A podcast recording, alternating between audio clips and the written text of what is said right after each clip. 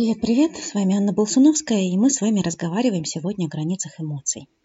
И это вообще-то одна из самых сложных тем, потому что она про чувства наши, которые мы испытываем в связи с разными обстоятельствами.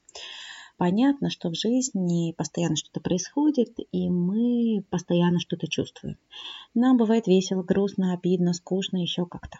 Есть масса всяких вариантов. Эмоциональные границы нам нужны для того, чтобы мы могли отделить свои чувства а, от чувств других людей и, в принципе, дифференцировать свои эмоции. Но что очень часто мы вообще-то не можем определить, что на самом деле мы чувствуем, и чувствуем ли это действительно мы или кто-то рядом с нами. Например, мы можем что-то чувствовать, потому что так правильно. А в этой ситуации все люди так делают. Это прилично. Хорошие девочки в такой ситуации чувствуют такие чувства. Или мама, например, в такой ситуации именно это чувствовала, поэтому я делаю точно так же. Или нам может казаться, что наши чувства вообще не очень наши чувства, а просто вызваны поведением других людей. И к нам они не имеют никаких отношений вообще. То есть это не я. Например, как на меня накатило, и вот э, я как бы здесь вообще ни при чем, оно как-то вот, как погода, само испортилось. И я в этом точно никак не виноват. Чувства, как будто бы в этой ситуации, они такие самостоятельные личности, которые вдруг прибегают к нам, заставляют нас что-то переживать. Такие нехорошие. И это как раз про то, а, когда у нас нарушены эмоциональные границы. Мы вот в этих ситуациях мы так начинаем думать, так начинаем представлять это для себя. Мы плохо присваиваем в этой ситуации себе свои эмоции, плохо их осознаем внутри себя и вокруг себя. И нам кажется, что они вот разлиты по другим людям, по, я не знаю, по всему миру, а мы просто как будто бы попали в зону военных действий. Как вы понимаете, вся эта история начинается в детстве. Для того, чтобы у ребенка появились четкие границы эмоциональные, ему нужно дать право на собственные эмоции, как бы мы к ним ни относились. То есть, если вы думаете, что у вас есть какие-то плохие эмоции, какие-то хорошие эмоции, и плохих эмоций нужно обязательно избегать, то это искаженное восприятие. Плохих эмоций не бывает. У каждой эмоции есть своя цель. Бывают неконгруентные эмоции, то есть эмоции, которые не соответствуют ситуации, или уровень которых, или накал которых не соответствует ситуации. Но это никак не относится к их плохости или хорошести. Я прям слышу, как в вашей голове сейчас проносится что-то типа «злиться нехорошо» и про то, что хорошие люди никогда не злятся. Они круглосуточно добрые и милые. А если вдруг они случайно злятся, то это, конечно же, потому что какие-то другие плохие люди их довели. Ну, в общем, как в фильме «Невиноватая я», он сам пришел. К сожалению, такое мышление наше исключает выбор. То есть в данной ситуации, если мы так мыслим, мы не можем выбрать другую стратегию поведения. Наше сознание очень сильно сужается, и правда мы тогда в берсерке можем нестись куда-то сломя голову, крушить все вокруг, а потом развернуться и как бы вдруг очнуться и понять, что «О, ничего себе, это все я сделала, что же на меня такое нашло». И подобное поведение, конечно же, снимает с нас ответственность за свой выбор. К несчастью или к счастью, я не знаю, это вам решать. Но если мы даем себе право на чувства, например, на злость, тогда у нас появляется выбор. Во-первых, появляется другое представление о том, как мы можем об этом думать. Например, это была такая ситуация, что я имела право злиться, потому что это помогло мне отстоять себя и свои убеждения. Мы можем каким-то образом объяснить себе, что такое происходит. И это касается всех чувств. Например, мы традиционно знаем о том, что мальчики не расстраиваются и не плачут, и не боятся. Э, взрослые люди не могут быть отчаянными или беспомощными. Это такая традиционная модель воспитания, в которой так или иначе все мы росли, и она где-то в голове у нас может сидеть. И было бы неплохо а, начать понимать, какие убеждения у нас связаны с нашими чувствами, для того, чтобы, может быть, немножко их отфильтровать. Или это вот волшебное есть такое про то, что он меня обидел, вместо того, что я вообще-то обиделась.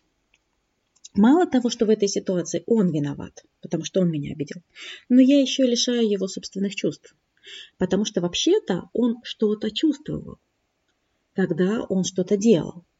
Например, он мог злиться – и как тогда могла бы звучать эта фраза?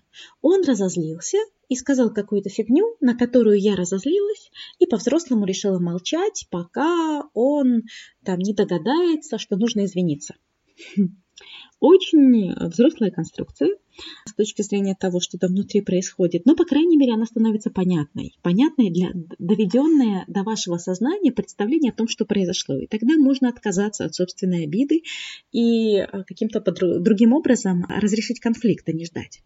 Но гораздо удобнее сидеть в этой детской позиции, редуцировать эту сложную ситуацию до вот такого несправедливого, папа, накажи его, тиграм не докладывают мясо и все такое. И как будто бы в этой ситуации очень удобно отрицать, что у другого человека есть свои чувства.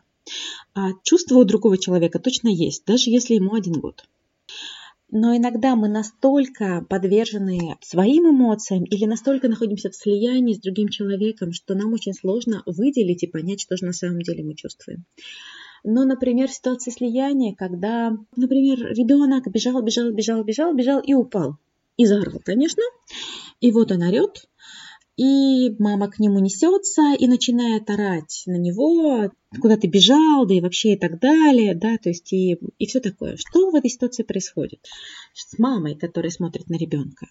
Мама, которая увидела, как он упал, она, понятное дело, испугалась. Ей нужно каким-то образом свой испуг выразить, она решает, что выразить его можно только через злость а потому что в нашей традиции принято выражать э, испуг через злость. Вообще много эмоций принято выражать через злость.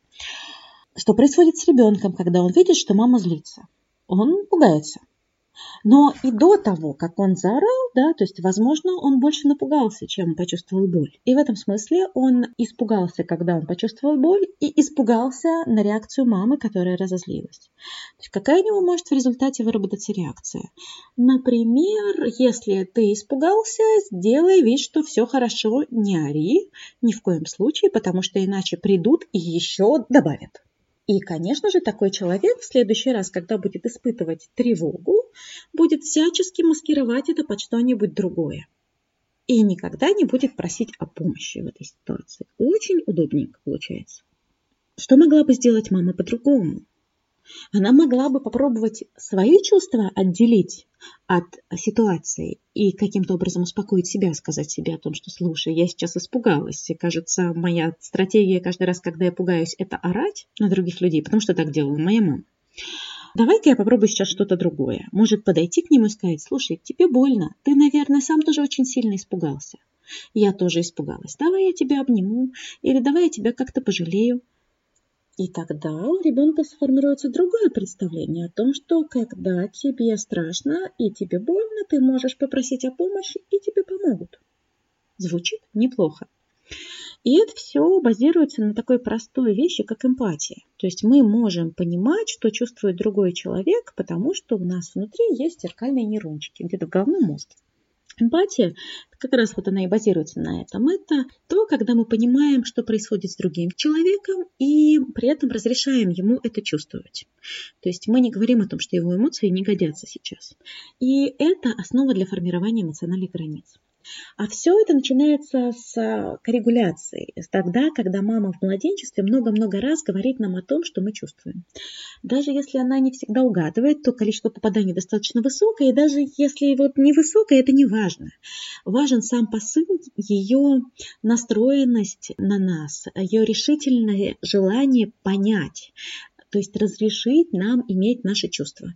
И из этого рождается саморегуляция. Или не рождается, если регуляция была в стиле «не ори, не страшно, не больно, не чувствуй». И в этом рождаются устойчивые эмоциональные границы, то есть знание того, что я чувствую, и отделение моих чувств от любых других чувств. И это то, что нам в будущем позволит сказать кому-то о том, что ты, похоже, сердишься, и при этом самим не завестись и не начать сердиться. И это позволяет нам сказать а, себе, например, когда наш а, ребенок расстроен о том, что, слушай, кажется, я чувствую себя виноватой и даже, может быть, плохой матерью, даже если я отец. И отделить себя как-то от а, ребенка и тоже не начать орать. Пик развития эмоциональных границ приходится приблизительно года на три, и это совпадает кризисом трех лет, когда ребенок уже меньше всего поддается эмоциональному заражению, начинает, наоборот, нас отталкивать. Одним из таких простых способов, как, например, «мама дура» или «нет», или «любимая, уйди». И а, в этот момент, несмотря на то, что он говорит это «уйди», ему все равно нужна помощь взрослого, ему все равно нужна коррегуляция, и ему нужно, чтобы кто-то помог ему справиться с его эмоциями, Поэтому ему может быть очень полезно услышать что-то опять эмпатическое какое-то отражающее про то, что ты сейчас сердишься или ты расстроен, и ты хочешь, может быть, чтобы я тебя поддержала как-то, или еще что-нибудь такое. И если в этот момент он получает не вот такое отражение эмпатическое, а обиженного папу или маму, то, конечно же, это путь в невротическую вину, и к тому, что у нас есть плохие чувства, и надо быть хорошей девочкой мальчиком, и, в общем, не обижать маму и так далее, мы про тему эмоционального насилия как раз сейчас и будем говорить. Я думаю, вы в курсе, что такое эмоциональное насилие. Давайте попробуем выделить ключевые варианты того, как это происходит в нашей жизни. Наверное, самые популярные. Самые популярные – это игнорирование дискомфорта. Когда нам кажется, что что-то не так, вот нам что-то сказали, и мы прямо чувствуем, что в этом что-то такое есть, что-то такое, что причиняет нам какое-то вот, вот ну, ну что-то неправильное.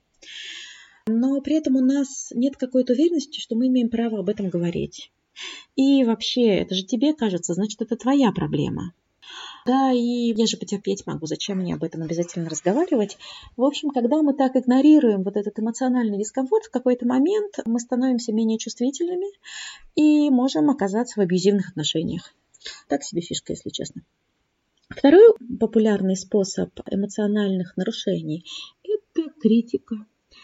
Критика может выглядеть в виде прямых оскорблений, а, крика, обидных высказываний, внимания к оплошностям и любимое, конечно же, это сравнение. Помните, да, на тему того, кто на свете всех милее, всех румянее и белее, сын маминой подруги, конечно. И это не то, что делают другие плохие люди с нами. Конечно, когда-то они могли это делать, но сейчас это то, что мы в своей голове сами с собой делаем. И то, как мы о себе думаем. Например, ну, все у тебя как всегда. А что ты хотела? Ну да, раз в жизни что-то нормально получилось. И вообще это должно было случиться в такой день, как говорил Ослика. В общем, весь этот мусор живет в нашей голове, а потом мы приходим к психологу с самооценкой, которая где-то там потерялась. Хотя вообще это неудивительно, когда у нас вот такая мотивация. Если все это мы примеряем к нашему ребенку, то, конечно же, получается такая же странная штука. Газлайтинг – это третий популярный способ нарушения границ. Это известное модное слово, это про то, что тебе на самом деле не так, как тебе кажется. То есть тебе кажется ключевое слово. То есть ты не чувствуешь то, что ты чувствуешь. Твоя реальность, она нереальная. То есть ты немножечко сумасшедший как-то. Например, это можно услышать часто в форме поддержки, которыми люди поддерживают друг друга. Ну типа, ну что ты так расстраиваешься из-за ерунды? То есть на самом деле ситуация не такая, какой ты ее видишь, поэтому давай-ка ты быстренько начнешь ее видеть какой-нибудь другой. Очень удобно. Что в такой ситуации получается? Получается, что человек, неважно большой он или маленький, перестает в какой момент верить тому, что он внутри себя чувствует. То есть он перестает иметь ориентир какой-то. То есть э, ему говорят, что ему не больно, хотя ему больно, и кому ему верить, себе или другому человеку. И если он привык все время опираться на другого человека, то, в общем, он выбирает, чтобы ему было никак. Тут вообще-то у взрослых людей мозги в трубочку сворачиваются. Что происходит с детьми, это еще более сложная ситуация. А потом люди начинают умирать молодыми, потому что разрешают вызвать себе скорую только когда уже 10 раз поздно, потому что им в детстве сто раз сказали, что им не больно, и они привыкли к тому, что им не больно, и вот они больше не верят своему внутреннему ощущению, что, о, кажется, сердце болит, например. О, или что-то у меня в боку колет, это может быть аппендицит, да? То есть нет, мне не больно, мне не больно, мне не больно до тех пор, пока уже не поздно. А еще хуже может быть, если у нас будет алекситимия, хотя не знаю, хуже это или так же плохо. Кому как, наверное. Но, в общем, алекситимия – такая штука, когда я, в принципе, уже действительно совсем не слышу своих чувств. То есть их внутри у меня как будто бы тогда уже и нет. Это часть, которая как будто бы умерла. Это сложная история, потому что обычно вместе с алекситимией, вместе с отмиранием чувств у нас отмирают еще и физические границы. Вы помните, что границы у нас связаны ну, тогда связь с телом очень хорошо может прерваться. Следующий способ насилия – это отвержение или молчанка. Под этим можно подразумевать, например, когда человек просто внезапно замолкает и ходит в соседнюю комнату и там молчит и делает вид, что тебя нет и вообще с тобой не разговаривает.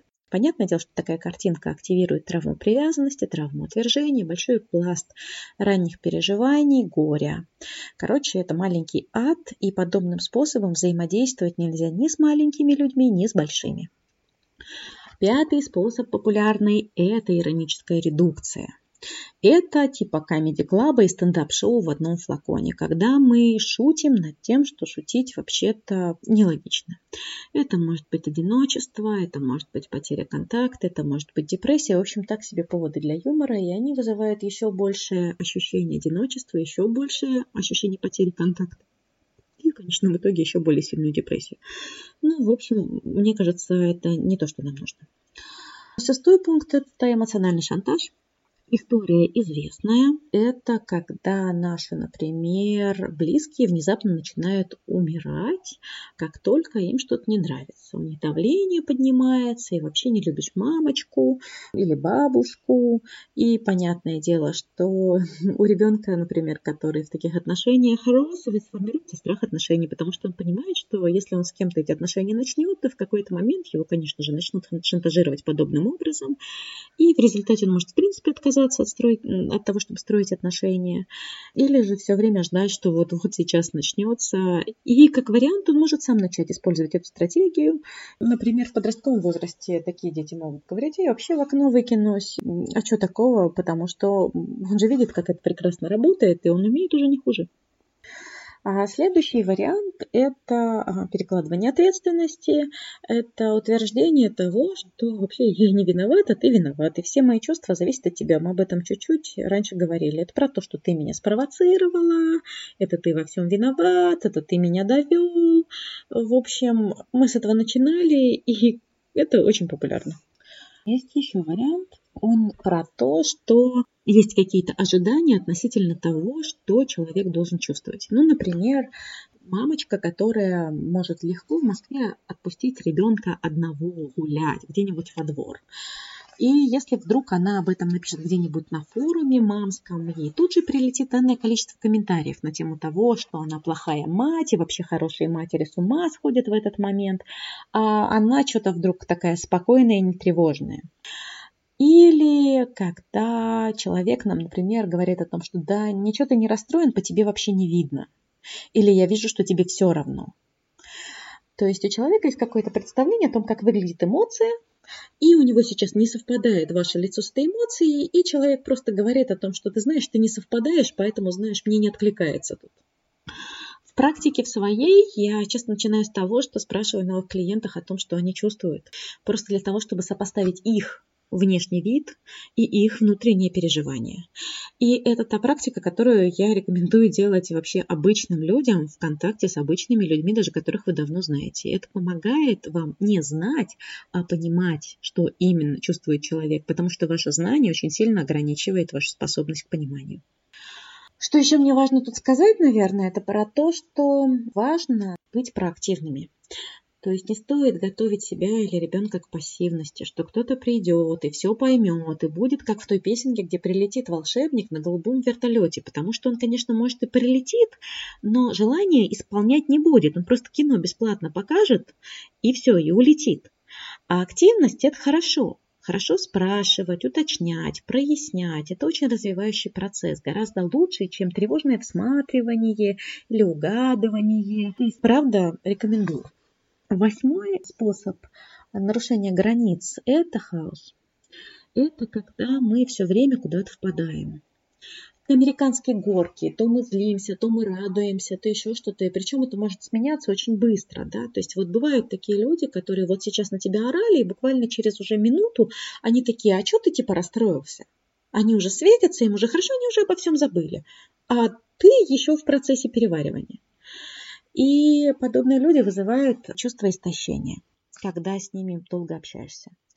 И тогда, как будто бы, если в контакте находится ребенок, если у него такие родители, то он тоже быстро истощается и начинает выходить из контакта, разрывает контакт, просто перестает реагировать. Это как раз те люди, про которых говорят часто, вот на него орешь, а ему все равно. И правда, у таких людей настолько было хаотично в голове, что они вообще перестали отражать чужие эмоции, перестали пытаться быть эмпатичными. Но самое печальное, что они по отношению к себе перестали быть эмпатичными, они больше вообще не дифференцируют. Им все равно на самом деле, что, так, что это за чувство, потому что они их слишком сильно переполняют, они от них отрезают себя. Если вдруг мы в какой-то ситуации вдруг обнаружили, что у нас что-то там такое сложное с нашими эмоциональными границами, что нам делать? Я бы предложила вам три глагола, которые помогают разрешить ситуацию. Принятие, сочувствие, утешение. То есть это про то, чтобы стать хорошей мамой самой себе, которая будет терпеливо отражать все переживания и при этом не давать оценок. Мы можем думать здесь как раз о главных качествах, которые характерны для эмпатии.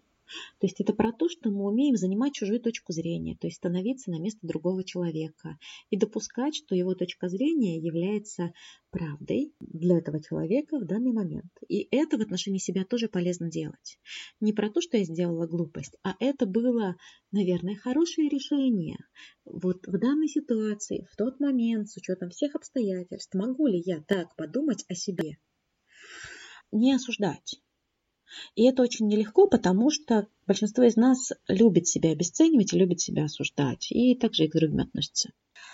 Способность распознавать свою эмоцию – это еще одно важное качество эмпатии. Это про то, что я могу понять, что я чувствую. Могу это чувство назвать понятным словом, с которым я дальше уже могу что-то делать. Например, я чувствую злость, и тогда я, например, иду, например, и, не знаю, бью подушку, или кричу, или отжимаюсь, или сажусь, расписываю ситуацию и понимаю, что мне в ней делать. Вот в зависимости от того, какие у меня сценарии взаимодействия, что я умею делать. Или я чувствую печаль, я могу пойти поплакать, я могу, там, не знаю, позвонить подруге и поговорить с ней. Опять же, в зависимости от того, что я умею делать. Важно, что мы умеем про это говорить словами. То есть я не просто могу назвать эмоцию, еще могу что-то о ней сказать. Мне как в ней, я что ощущаю в ней, это на что похоже, это с какими ситуациями связано, это что мне напоминает и так далее. Какую-то длинную, длинную историю. И в этом смысле очень часто помогает ведение дневников. То есть, когда люди только начинают вести дневник, они обычно могут записать только чувства, если они способны его дифференцировать. Через какое-то время они могут уже написать большое количество букв на тему того, как это вообще в их жизни представлено, с чем это связано, и в какой-то момент они начинают понимать, что им вообще с этим всем делать. Ну, это как вариант, что бы вы могли с этим сделать. Эмпатия или сочувствие – это всегда выбор, очень сложный выбор, потому что это делает нас уязвимыми. Потому что для того, чтобы почувствовать то, что чувствует другой человек, нам нужно соединиться с собой в той части, которая это чувствует. То есть, чтобы почувствовать печаль другого человека, нам нужно окунуться в свою печаль. И это может быть очень неприятно контактировать с какими-то чувствами. Очень часто мы не знаем, что нам делать в этой ситуации, что нам говорить, что правильно говорить, поэтому мы прибегаем ко всяким там, да не парься, это не страшно, или тебе не больно и все такое. Я думаю, что если бы я хотела поделиться чем-то таким важным и внутренним с человеком, я бы хотела услышать что-то простое на тему того, что, слушай, даже не знаю, что тебе на это сказать. И хорошо, что ты со мной этим поделилась. Потому что на самом деле нет каких-то волшебных слов, которые способны облегчить страдания другого человека. Нам помогает вот это эмпатический контакт, нам вот этот внутренний контакт, вот эта способность другого человека, желание его нас понимать. Вот эта самая мама и ее глаза, и вот этот прообраз ее, который выстраивается, когда мы пытаемся слушать другого человека, именно он дает нам ощущение успокоения утешения. На этом я предлагаю нам остановиться.